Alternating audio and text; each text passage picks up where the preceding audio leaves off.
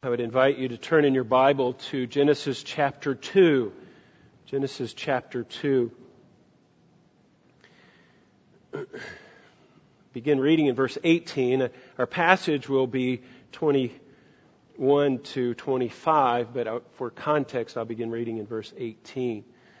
Genesis chapter 2.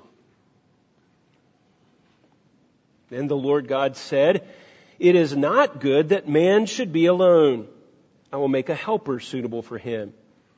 Out of the ground, the Lord God formed every beast of the field and every bird of the sky and brought them to the man to see what he would call them. And whatever the man called a living creature, that was its name.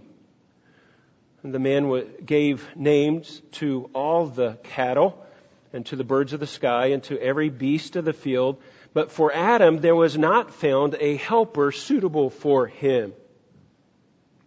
So the Lord God caused a deep sleep to fall upon the man, and he slept.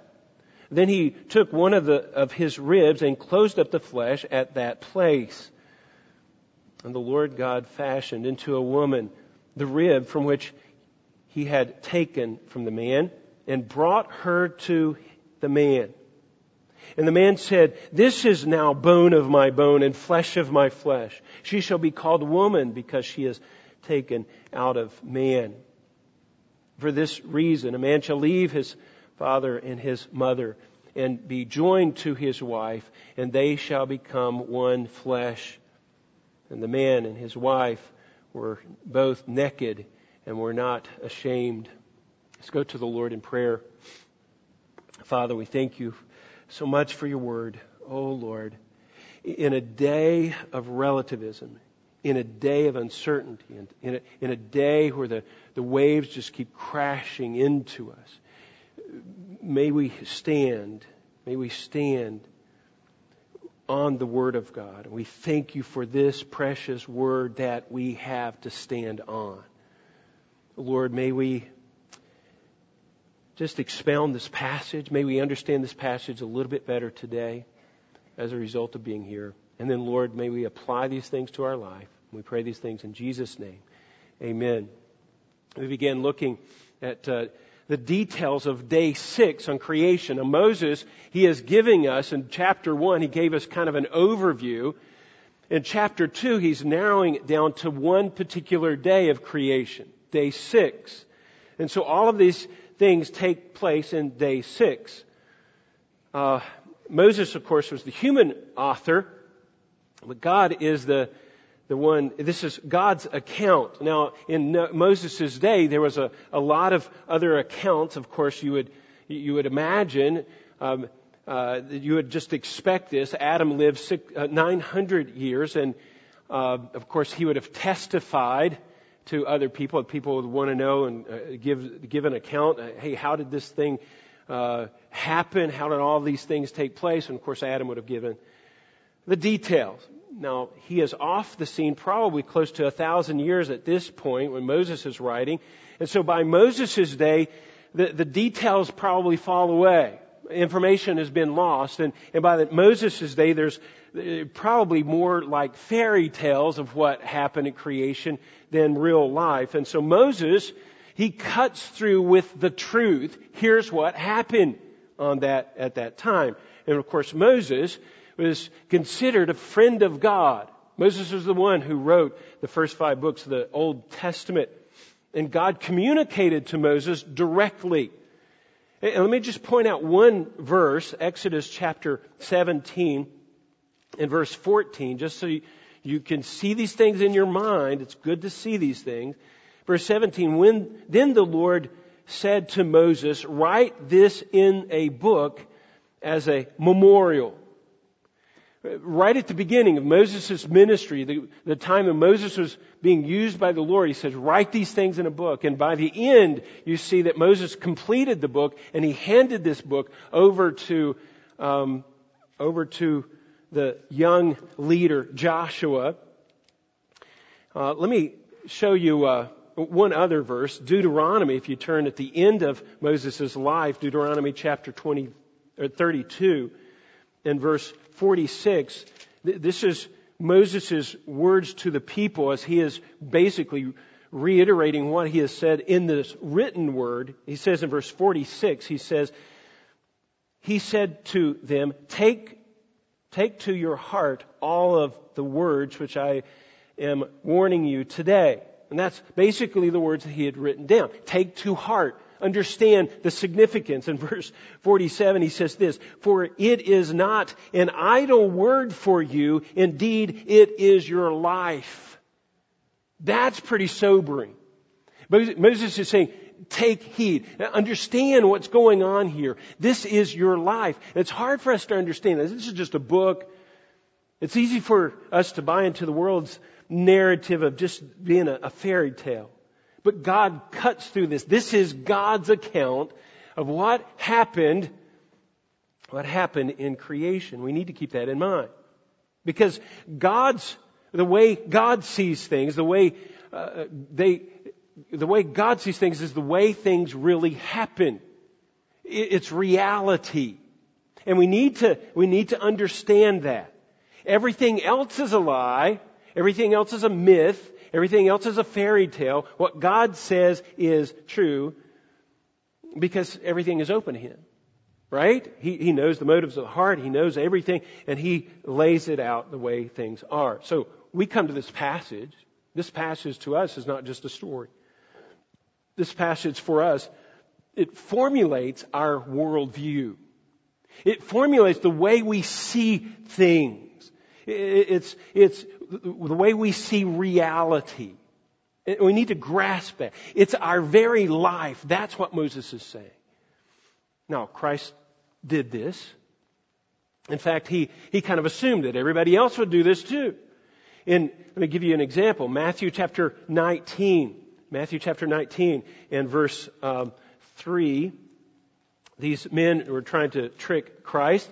Uh, some of the Pharisees came to Jesus, testing him, saying, "It is is it lawful for a man to divorce his wife for any reason at all?" And listen to Jesus' response. This is so good. And he answered and said, "Have you not read? Have you not read that he who created them from the beginning made them male and female. He goes all the way back to Genesis, the very first, the second chapter in the book of Genesis, what Moses wrote, and he says, what are you basing your life on? Have you not read this? This is obviously clear. This is obviously the truth. This is what we build our life on. Why have you not read? Have you not read? And the assumption is, is that you read and you build a life on it. You build your, you, you build your house on the solid rock. That's the understanding. And he made them male and female. That's significant. And he goes on to say, uh, for this reason, he quotes the verse that we're going to deal with today. For this reason, a man shall leave his father and his mother and be joined to his wife, and two shall be one, become one flesh. So, and he, he begins to apply it. So then, and he's building uh, building a, a reality then based upon what was said from God's perspective so that so they are not no longer two but one flesh. So he's pulling together this idea of, of marriage and establishing from the beginning what God sees, the way God sees marriage. That's what we do, folks. So, so we come to these stories, and, and, they're not just stories at all. You know, Paul did the same thing. Peter did the same thing what we see today is we see a society that's just trying to make up reality. They're trying to, to pull it out of, of thin air. And they're trying to, to pull us in to pretend with them to this pretend reality. Um, two completely different worldviews that, that come out of this. One that has rejected God and one that accepts God and His word. And they, and they don't seem to be able to coexist, it seems like. The tension is, is increasing, it seems like, on a daily basis. This cultural war that we are in. We mentioned uh, the story last week of, of uh, critic, or this uh, conversion therapy in, uh, in Canada. And there seems to be an increasing desire or push to criminalize our standards, criminalize Christianity, kind of push us to the, to the fringes. I, I just found out this week, I was just reading an article. When I was a, when I was a youth pastor back in 1990, 91, uh, I had to take a lot of classes on counseling, and I would drive from the southern part of Indiana, I was, where I was a youth pastor, and I would drive up to Lafayette, Indiana. Did it every Monday morning, had to be up there by 8 o'clock in the morning. It's a four hour trip, so I had to leave early. Didn't get back till really late at night. Eight hours of classes, and then it was counseling classes, how to counsel, it was nouthetic counseling, and, and I did it for 11 weeks. It was very intensive. And in the evening there, we observed how these counselors would do it, right? And so we wouldn't get, we would go through counseling sessions and sometimes they would last a long time and you wouldn't get out till 9 o'clock sometimes and 10 o'clock and you, I'd be home at 12, 1 o'clock at night. That church, Faith Baptist Church in Lafayette, Indiana, this, the, their counseling center there, uh, in that town of Lafayette, Indiana, that town council has proposed uh, proposal uh, 3121, and they're proposing that they legal or uh, make legal or um, illegal, I'm sorry, make illegal this conversion therapy. So if they have a, a young man that comes in and the parents are concerned about this young man and, and this young man wants to do counseling about uh, same-sex attraction, if these counselors uh, uh, counsel him against that, then they would be in violation. That's the kind of thinking that's going on.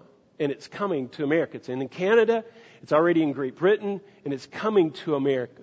That kind of thinking. And it's in opposition to the Word of God. It's not just coexisting, there's opposition to the Word of God. So we come to this passage for clarity.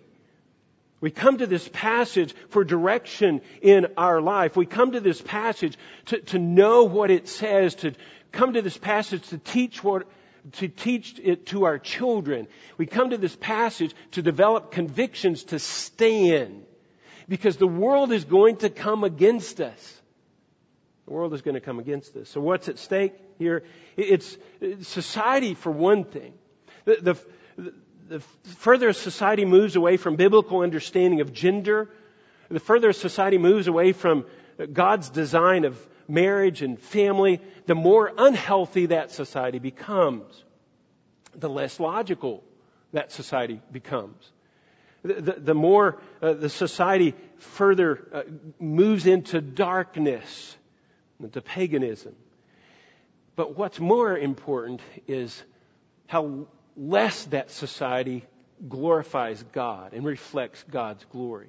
And nobody seems to be asking the question, no one seems to be concerned about offending God. And that's the main concern.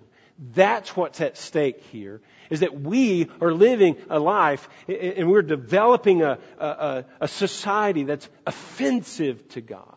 Offensive to God. And man will never be able to create, and that's the, that's the point. Man will never be able to create a society that's better than what God has designed in His Word. So th- these texts for us is, is not just fun, insignificant stories that we teach our children. This is conviction. So when we come to this, we, we, we have to get out of our mind the little coloring charts of, uh, of Adam and Eve and, and just the, the animals around. That, that's, that's not the stuff, this is not the stuff of fairy tales. This is real. This is real. And this passage answers for us many questions that society has uh, today. Um, we read this for stability. If we ignore this, we are ignoring reality and we're going to drift in and pretend with the world a different reality, a, a something that does not exist. And someday, folks, we're going to wake up and see the emperor has no clothes. We're going to wake up and say, and realize that we're drifting into reality that, that's just pretend, really doesn't exist. So we come to this passage looking for reality on gender, marriage, and family. while the world is just seeking relativism. This passage is significant. It's significant. Last week we began to um, look at the first couple of points in verses 18 to 20. This is, this is a problem. This passage is talking about a problem in paradise a problem in paradise. And, and what we see here is that God points out the problem. It is not good that man should be alone. He is not to go into life in, with uh, being alone or loneliness. So he, he gives us the problem. So we have the problem. Point number two, he illustrates that problem, and he does that by bringing the animals to Adam, uh, and he would label or name these animals, call them what their name is. But the point was taken when it says that there was no mate found suitable for him. No one found suitable. No one found for Adam and Eve, and at, or for Adam. And at that point, you can imagine the just the, the loneliness, the emptiness that that uh, God was pointing out in, in Adam's life, and, and maybe it just realized, it dawned on Adam, I am alone here. And so God, of course, is leading up to the solutions. We see the problem, we see the problem illustrated and emphasized, and then we see now the problem solved. Now, I love this. Look at verse 21 and 22. It's solved by one thing, and that's a wife. Men, take note, right? Young men without wives. Verse 21. So, the Lord God caused a deep sleep to fall upon the man, and he slept. Then he took one of the ribs, that's God, took one of the ribs and closed up the flesh at that place. And the Lord God fashioned into a woman the rib which he had taken from man and brought her to the man. This is the first surgery. Now, note that this is God's action. The word so there. He doesn't leave Adam just to, to, to wonder, well, what's going to happen to me? How in the world am I going to solve this problem for myself? No, God is a God of action. He takes action. So it, it says, so here's the problem. Here's the solution. And the word so there, so the Lord God caused. Here's the action. And the Lord God, uh, gives an answer to this and, and creates the first surgery. Now I love this. He could have just done this from the very beginning, but he, he's making a point. He's driving a point home here, isn't he? And he cuts Adam open, falls, Adam falls into a deep sleep and he cuts Adam open, takes one of the ribs, closes that place up, gives us the details of these things. Doesn't use anesthesia. Now I've had a surgery before and you wake up out, out of anesthesia and you, man, you're just groggy. You have no idea what's going on, where you are. And, uh, you know, when I came out of that surgery, it was the same day surgery. I was supposed to go home and I said, I'm begging to the nurses, can you just let me stay here? I'm still in a fog. I don't want to go anywhere. I just want to stay. You know, can you just let me sleep for a while? No, no, you got to get up and push me out the door. I'm thinking, oh man. God does surgery and he doesn't, he doesn't need anesthesia. He's, Adam's probably not even sore. He closed up the place. He created Adam. He can smooth over that skin. Not even a, a scar there. What was needed is that rib from Adam's side.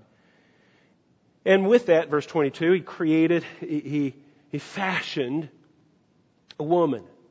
That was what was needed. He fashioned a woman, a female. Someone that Adam was going to depend upon. She was going to depend upon him. They were going to be brought together.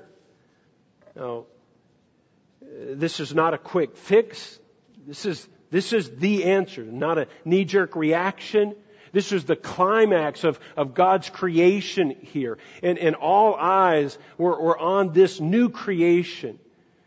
Took him, took her from his side, not from his foot, not from his head, but from his side. And it, uh, it, it communicates to us harmony, a closeness, an intimacy there. And we see that's exactly what it's supposed to communicate in Ephesians chapter 5 when Christ is describing his relationship to his church.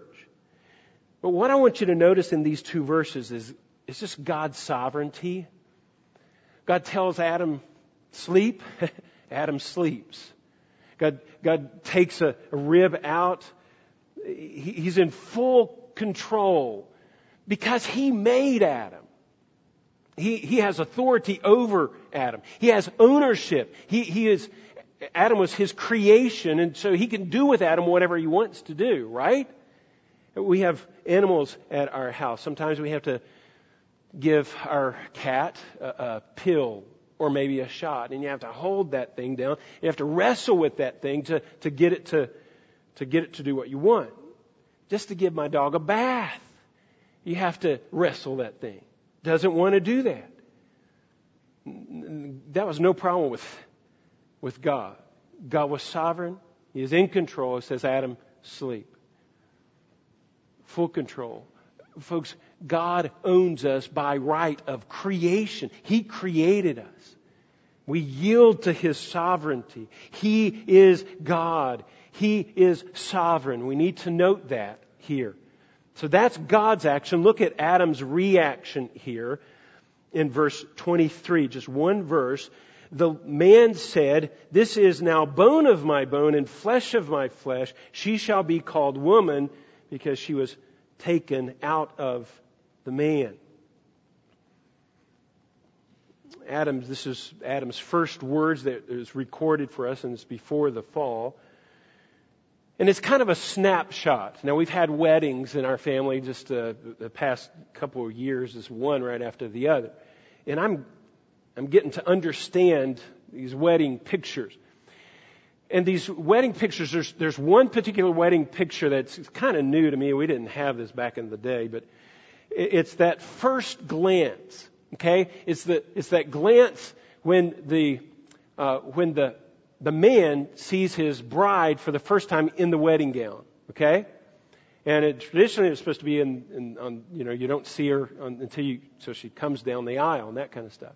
But it's hard to get a picture and so you have to construct all this and you have to get the perfect picture. And it's the first glance, the first look, right? And, and they want a picture of the guy's face when he sees his bride for the first time. They want to, they want to capture that. And that's what's happened here. And what's interesting is, is it is in uh, poetic form. So what you'll see in your translation, most English translations, they want to notice that. And so it's in poetic form here. And, um, and what Adam's response was, it, it was this, and, and it was written down, recorded here. And, and it is this is now flesh of my flesh. This is now bone of my bone. He's connecting here. This is kinship. There's an attraction here. There's a connection here. Not like any of the other animals. Man, th- this is, this is part of me. She, she belongs to me. It's a wonderful thing. And then he, he calls her, he names her, he labels her. It implies authority, but it also implies responsibility over her there. And he says, this is woman, should be called woman. Isha is the Hebrew term. Okay? The word man is ish. The word woman is isha. And, it's designed so that, so that you would, uh, you would realize uh, that woman was taken out of man. And even we try to communicate that in the uh, English language as well. That you have man and woman. And that's the idea. Ish means soft. Soft. So you have male and female here both. And not, not a, another, just another clone of Adam. Not several Eves. One woman, one man, one male, one female. And you, and God defines marriage for us then. This is, this is what Christ was talking about. He made them male and female, and we build on that principle. That's what we, we see here. Now, I want to see also a little shock and awe. Because I think it's here. I think you see this in the text. Because it's poetic, right? He's capturing that moment, that, that, that view of Christ, God's, I'm sorry, that uh, God is bringing the bride to the man and, and he, captures this face. And, wow, this is now bone of my bone and flesh of my flesh, right? He's capturing that. And I think there's some, there, there's the wow factor. This isn't just cold emotionalist stuff. This is, this is poetry. Most of our songs are, are, are about, or they're probably love songs. Just ushy gushy love songs, right? Uh, uh, this, this man trying to express his love and his, his desire for this woman. And, that, and that's kind of the idea here. Now, I wonder what Adam's expectations were when God says, I'll make a helper suitable for him. So he might be thinking, yeah, a helper. Yeah, I don't know what that means. I don't know exactly what that is. So, so God makes a helper. He creates a helper, Eve. But she is so much more than a helper. And God, uh, Adam sees her and this is now bone. This is more than just a helper. What, what is, what was Adam expecting was just a helper, but man, this is, this is a companion. This is a, a lover. This is, there's some compassion there. He, she completed him. She completed him. This is the first poetry that we see in Scripture. And it's just, we, conclude that God did a good job. Right, men? He did a good job. That's what we're to conclude. There's a natural attraction there between the male and the female. There's a, a, a natural love that you might say. Attraction between the sexes there. Now the attraction can be a bad thing when it's outside the context of marriage, but within the context of marriage, it's, it's part of the glue that holds that marriage together. It's part, that attraction holds each other. It's attraction. And it, and it holds them together. Now this is where, this is where we get a little nervous because today what we, we see today is same-sex attraction. And I'm telling you, if you're trying to raise children, that scares me as a father. That scared me. Same-sex attraction. And I'm thinking, oh my, we have to be so careful with our kids. And you begin to worry. Am I going to mess up my kids? And answers the question. You know, we ask the question, is my son, what, do I do if my son's attracted to another male or my daughter's attracted to a female? Some of it, it's just age stuff. Sometimes they'll just grow out of that, mature into that, and uh, kind of nature takes it its course. But folks, what we're fighting today is a culture that's not only just existing and, and, and believing these things, they're promoting same-sex attraction. They're teaching same-sex attraction in the schools. And we have to be so careful. There's even multiple genders. This whole idea. You say, how in the world did that get into the church? And I think it, it has to some degree. I, I think Christians in, in, the past 20, 30 years have, have been caught up with the culture and fighting against tradition and, and now we find ourselves fighting against the truth. And people say, oh, well, that's just tradition. No, it's not just tradition. There's male and there's female. That's not just tradition. And we fight against the truth. And or we fight within the church. Oh, this is just freedom of, of expression. I can just, I can do whatever I, I can do whatever I want. And, and it's like, no, there, there's, that's not the way it is. And this is the way I believe that's crept into the church. But the, the, the thing is, is we don't need to be afraid. We don't need to be afraid for our children. Now, now there's caution out there. Um, we, we don't need to be afraid of messing up our children because we are trying to teach truth. And it corresponds, and here's where the reality is. It corresponds with reality. And that's what we need. Bringing the two together. This is what God says. Here's the reality. We bring those two, bring those two together. And the real fear for me now that, that just in thinking uh, the real fear is sending our kids out into the world and the world redefining their experience that they had while they were home. And, they label our children as victims of Christianity.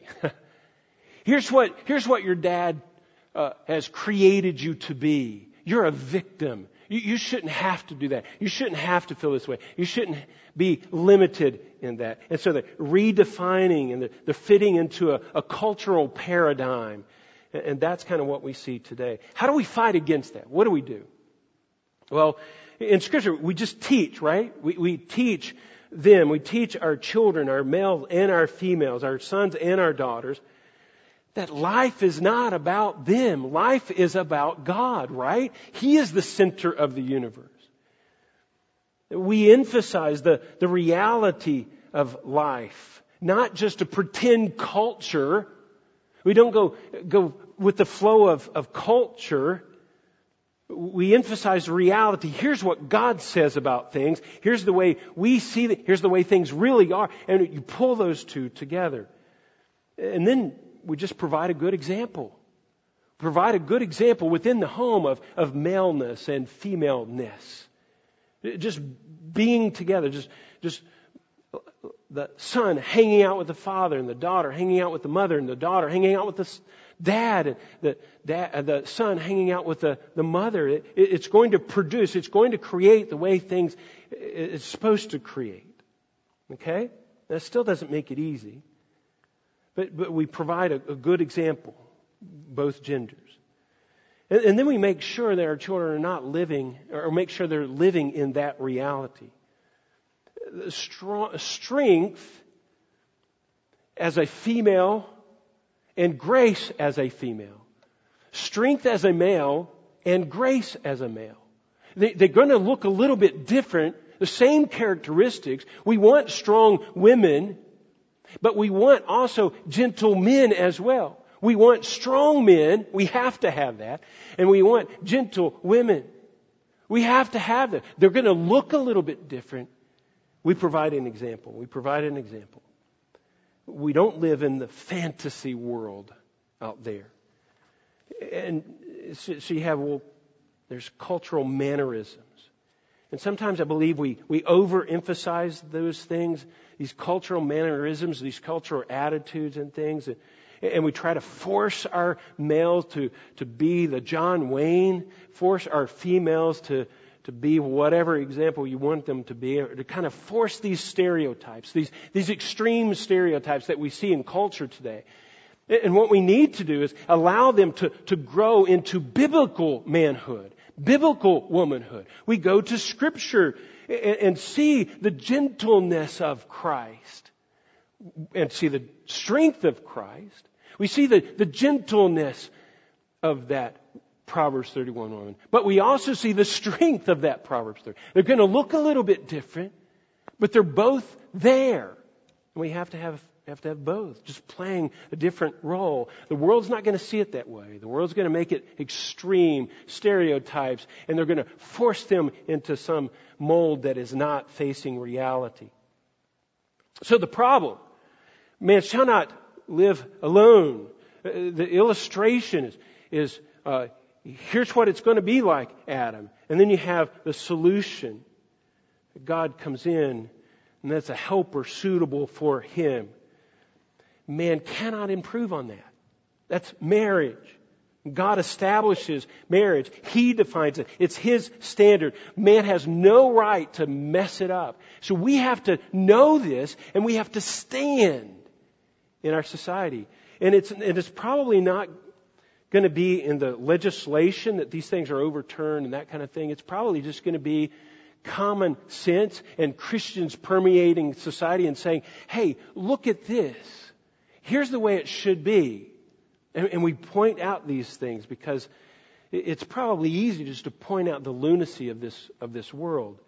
Uh, okay, so you have the, the problem, you have the illustration, you have the problem solved, but there's one extra step here that I want you to see, and you bear with me. The, the problem principalized. You say, well, that's not a word. Well, you're probably right. I probably just made that up. But there's a principle here. Look at verse 30 24, look at verse 24. For this reason, a man shall leave his father and mother. Okay, let's stop right there. Those first few words. For this reason. Moses is writing this probably 1500, 2000 years later, after the fact, for this reason. He made them like this. This is what Adam said. This was Adam's reaction. And now, for this reason, a man shall leave his father and his mother. For this reason, marriage. It's based upon, just like I was saying that Christ used it, it's based upon the, the reality of that what Christ made back on day six of creation. For this reason. That's where we live, folks. We live based upon the principles uh, that, of things that, ha- that happened a long time ago, that God created man and wife. And, and so we do those things for this reason. We have a reason for doing those things. The world has no reason. They're just making it up as they go along. And we stand and we say, no, for this reason, a man, and here's the principles, a man leaves his father and his mother and be joined to his wife and they shall become one flesh. And the man and the wife were both naked and unashamed. Now there's four quick principles here. The, the leaving, right? That, that, that son, that daughter has to leave. Not just physically leave, but emotionally.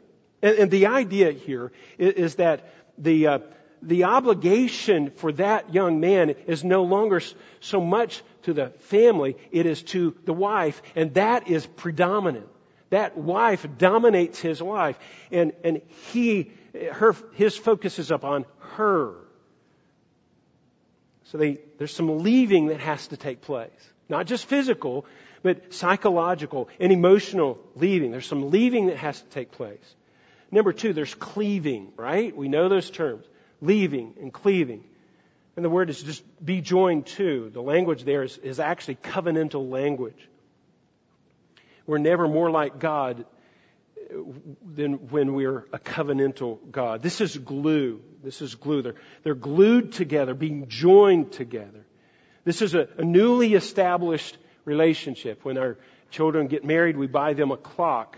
Then on that clock, there's a plaque, and it says, established on this date put their names and established on this date. There's a new entity into society. We've kicked them out of the house, and now there's a, a new Lego block to build society with. That's the idea. Now, what do you have to have for that? You have to have maturity. They have to be able to stand. There has to be conviction. We have to prepare them to get out there and then be able to stand on their own in society and be able to take the, the storms, the winds, and then there's one flesh. This is, this is not just the physical relationship, sexual intercourse, but it is a major part of that. The text highly emphasizes the, the oneness. Oneness. And that oneness is to be pursued in marriage.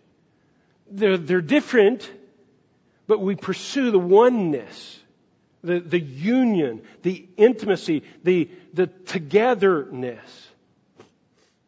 This is a, this is unity. Uh, I see so many marriages that they seem to be competing against each other instead of being unified together.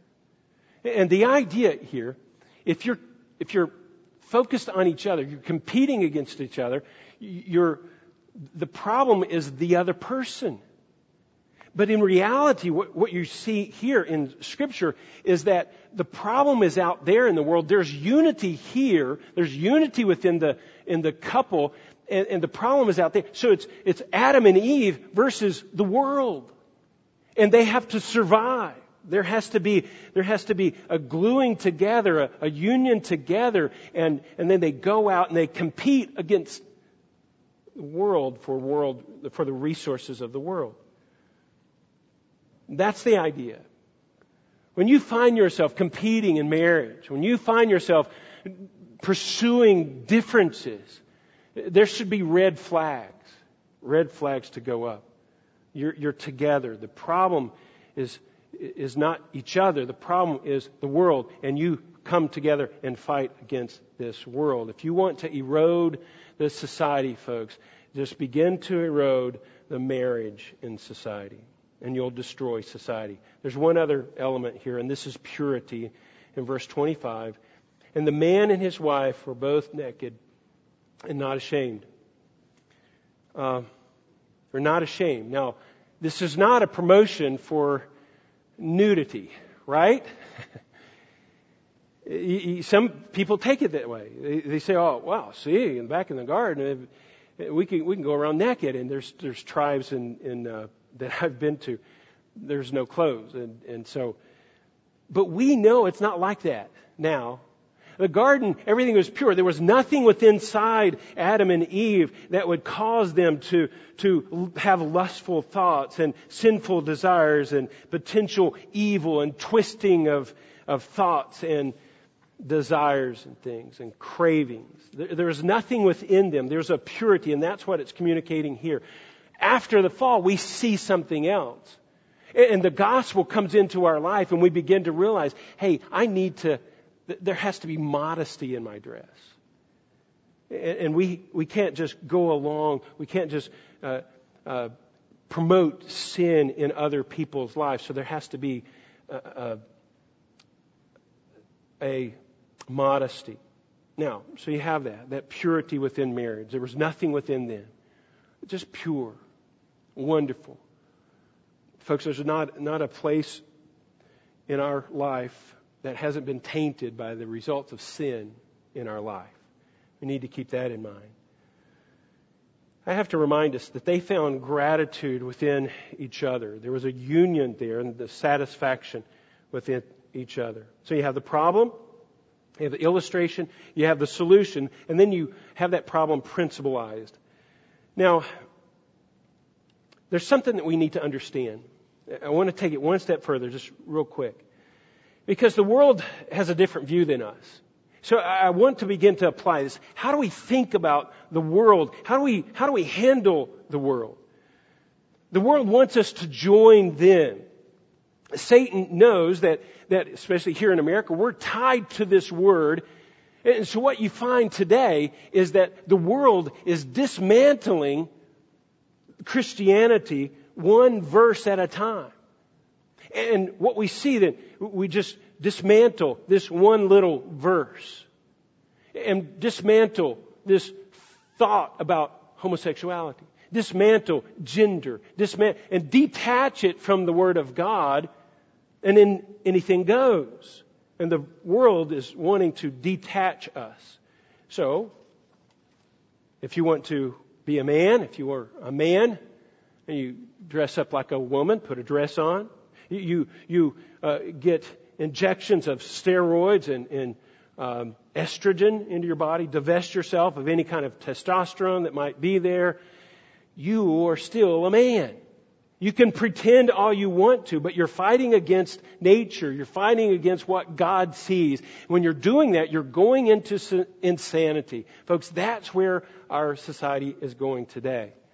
And in Romans chapter 1, we see that that's called God giving them over to a depraved mind. So how do we deal with this? How do we deal with this?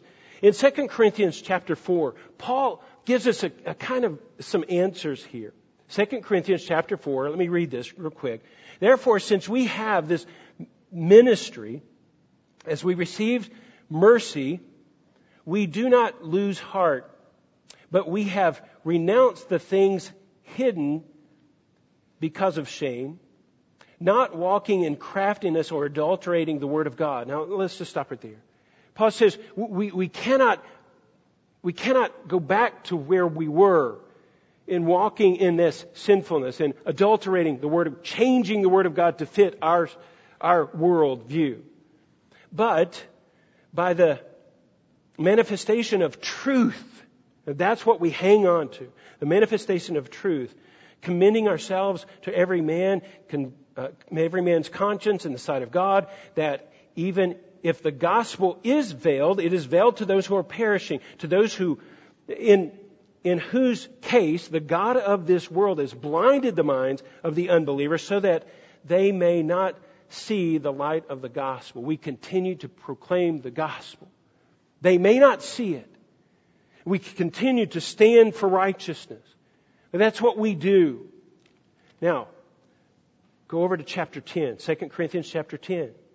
What, what weapons do we have?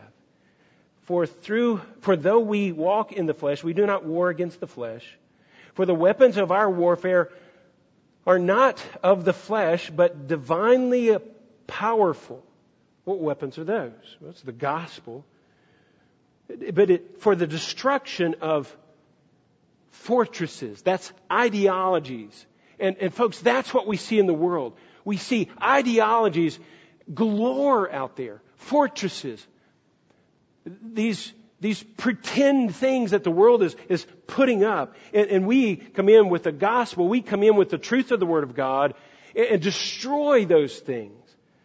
And we are destroying speculation and every lofty thing that rises up against the knowledge of God. Speculation, lofty thoughts against God, and we are taking captive every thought to the obedience of Christ. That's what we do. That's what we do. That's in society. That's what we're doing. We have the weapon for that. We have truth. We have righteousness. We go in and we present that. The world does not want that. The world wants us to join them in speculation, in superstition, and to stay in vain imaginations, in lofty thoughts against God. They want us to stay in, in blindness from the father of lies. They want us to stay under the influence of doctrines of demons. They want us to, they want us to escape from reality with alcohol and drugs. They want us to live under the influence of false ideas. They want us to live in that fog. Just don't think about it. Just, just follow the crowd. Folks, that is so dangerous. We now are exposed to the truth. We have the truth. We stand, we pre- present the light of truth onto the reality, the scene here. Here's what God thinks about things. And this is offensive to God. It's our very life. It's the gospel that we proclaim and we stand.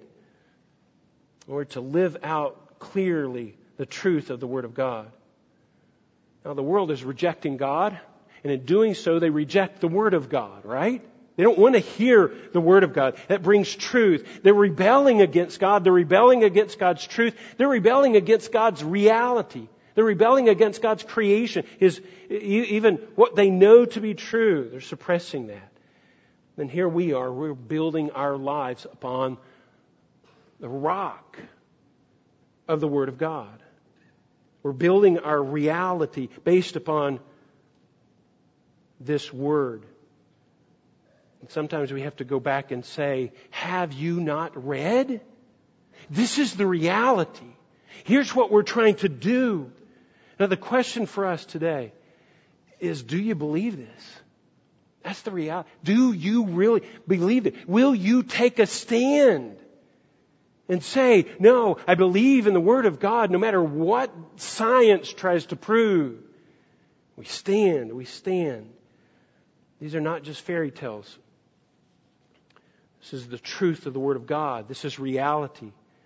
Man will try to create a, a better society, but if the further they get from the Word of God, they're going to mess up society. That's just the way it, that's the way it is. And the reality is for, for me, for us, I am so glad that the Lord has allowed me to believe this word. I'm so glad that the Lord has shown the truth into my heart and worked in my heart that I just believe. I might have to go against science. I might have to go against the world. I don't care. Yesterday I saw a picture and I thought it was just a great picture. I posted it on Facebook. And you have got one man. He's just kind of a knight. He has one sword and he's against a host of, of army, this whole army, and they've got swords and they're riding horses, and he's just standing. Folks, that's the way we are. We're just standing, standing squarely upon the Word of God, and we will not be shaken. This is what the Word of God says. No matter what science says, no matter what they try to prove, we will stand on the Word of God. And that's where we are today.